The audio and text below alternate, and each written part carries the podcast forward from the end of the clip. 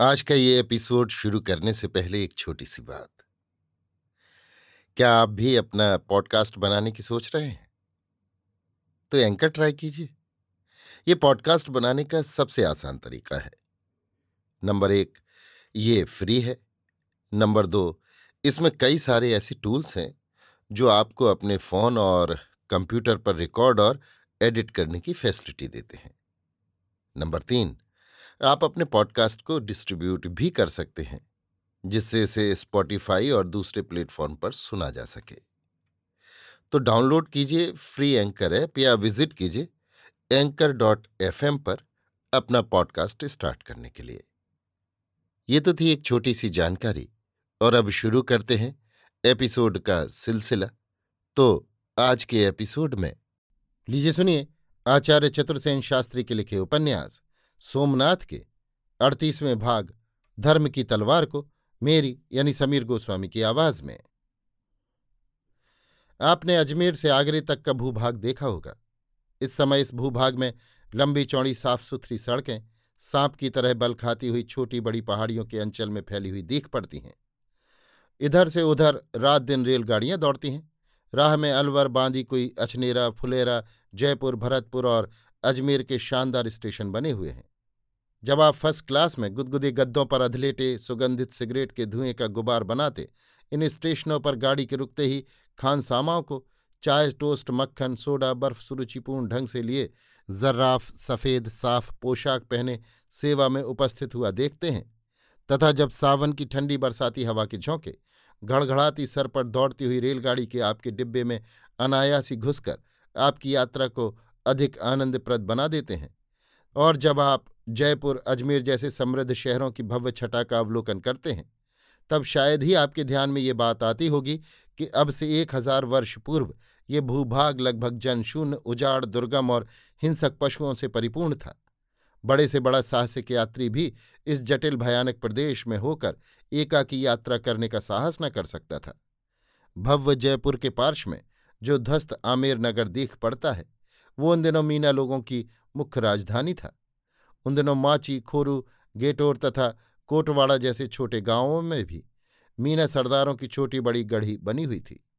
मीना बड़े लड़ाके और बलवान थे। आसपास के इलाकों में उनकी धाक बंधी थी। आसपास के पार्वत्य प्रदेशों में उनके अधीन बावन दुर्ग थे, जिनमें हज़ारों मीना सुभट हर समय तीर कमटा लिए रणसज्जा में सजे तैयार रहते थे।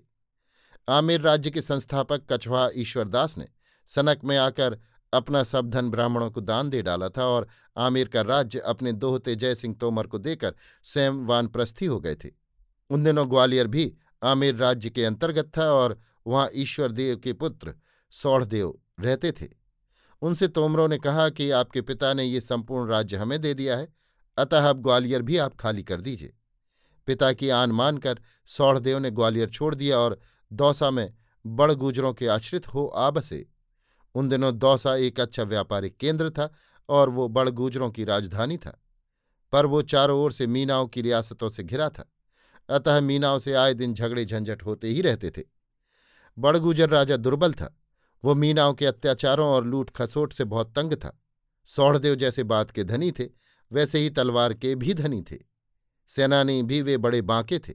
बड़गुजरों ने जब उनकी खूब आवभगत की तो सौड़देव ने उनका संगठन करके उनके अनुरोध से मीनाओं की संयुक्त सेनाओं से घोर युद्ध करके सदा के लिए उनका बल क्षीण कर दिया। तोमरों ने अपनी ओर से एक मीना सरदार को राजा बनाकर आमेर पर बैठा दिया। अब आमेर ही मीनाओं का प्रमुख नगर था।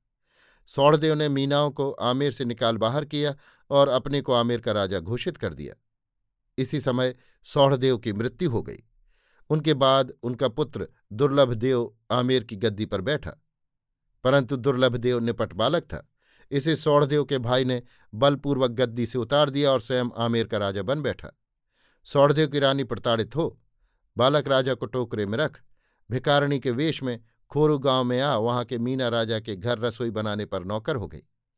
कालांतर में मीना राजा ने उसे पहचान कर और उसके शील चातुर्य और कार्यपटुता से प्रसन्न हो, उसे अपनी धर्म बहन बना लिया और दुर्लभदेव को भांजा मान लिया। अब दुर्लभदेव को राजोचित शिक्षा दी जाने लगी। आयु पाकर दुर्लभ देव, बुद्धिमान और वीर युवक के रूप में प्रकट हुआ। दिल्ली उन दिनों तोमरों की थी। आसपास के सब राजे तोमरों के अधीन थे। खोरू का मीना राजा भी उनको कर देता था।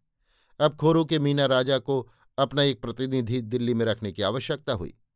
राजा ने अपने इस तरुण भांजे दुर्लभदेव को वहाँ अपना प्रतिनिधि बनाकर भेज दिया। दुर्लभदेव ने दिल्ली में अपनी मिलनसारी कार्यपटता और बुद्धिमत्ता से तोमर राजा के मन में घर कर लिया। उन्होंने उस उन्नीस वर्ष के बालक की विलक्षण बुद्धिमत्ता, साहस और वीरता को देखा तो उसे स्नेह की दृष्टि से देखने लगे। दिल्ली में दुर्लभदेव पाँच वर्ष रहा। इस बीच उसने दो बार युद्ध में वीरत्व का प्रदर्शन किया और शत्रु को विजय कर तोमर राजा के चरणों में ला डाला। इससे वो और भी उसकी नज़र में चढ़ गया। मीनाओं के विरुद्ध लूट, खसोट, अत्याचार तथा अव्यवस्था की शिकायतें दिल्ली में निरंतर आती रहती थीं। दिल्ली दरबार में मीना राजा के शत्रु भी थे। वे इस साहसी तरुण को मीना राजा के विरुद्ध समय समय पर उकसाते रहते थे। इसी समय दिल्ली में ये खबर पहुँची कि गजनी का अमीर सोमनाथ पट्टन को ध्वंस करने सपाद लक्ष्य की ओर बढ़ा आ रहा है और चौहान राजाधिराज धर्मगजदेव उससे लोहा लेने की तैयारियाँ कर रहे हैं। उसका युवा रक्त जोश खा गया और उसने इस धर्म युद्ध में भाग लेने का संकल्प कर लिया। दिल्ली में इसके अधीन पाँच सौ सुभट रहते थे। उतने ही सुभट संग लेकर वो दिल्ली से उस धर्म युद्ध में योग देने चल पड़ा। दीपावली का पर्व था। मीना लोगों का ये जातीय त्योहार था। वे निश्चिंत होकर ये त्योहार मना रहे थे। मद्य ढाली जा रही थी और नृत्योत्सव हो रहे थे। दुर्लभ राय ने वहाँ पहुंचकर वीरोचित शब्दों में मामा की भर्त्सना की। और आगे बढ़कर गजनी के बर्बरों को रोकने में शौर्य प्रकट करने का अनुरोध किया। परंतु मीना राजा इस समय मध्य के नशे में मत था। उसने दुर्लभ राय को हाथ से धकेल दिया। दुर्लभ राय ने इसी क्षण तलवार निकालकर उसका सिर काट लिया। उसके सुभट तलवारें सूत सूत कर मीनों पर पिल पड़े। सब मीना गाजर मूली की भांति काट डाले गए। इस प्रकार अकल्पित घटना घट जाने से भयभीत हो शेष मीनाओं ने दुर्लभ राय की अधीनता स्वीकार कर ली और दुर्लभ राय ने उसी क्षण चढ़ी रकाब आमेर को दखल कर अपने को आमेर का राजा घोषित कर दिया तथा राज्य की उत्तम व्यवस्था की। पाँच वर्ष दिल्ली में रहकर उसे जो दरबारी अनुभव हुए थे, उनसे उसे बहुत लाभ हुआ। उसने देखते ही देखते राज्य का सारा प्रबंध नए सिरे से ठीक कर लिया। लूट खसोट मारकाट चोरी सब बंद हो गई। इसके बाद उसने सपाद लक्ष्य के राजा धर्मगजदेव चौहान को मीना मामा के खून से भरी अपनी तलवार भेजकर कहलाया कि गजनी के सुल्तान के साथ होने वाले धर्म युद्ध में मेरी ये तलवार आपकी आज्ञा के अधीन है। अभी आप सुन रहे थे आचार्य चतुर्सेन शास्त्री के लिखे उपन्यास, सोमनाथ के अड़तीसवें भाग, धर्म की तलवार को मेरी यानी समीर गोस्वामी की आवाज़ में।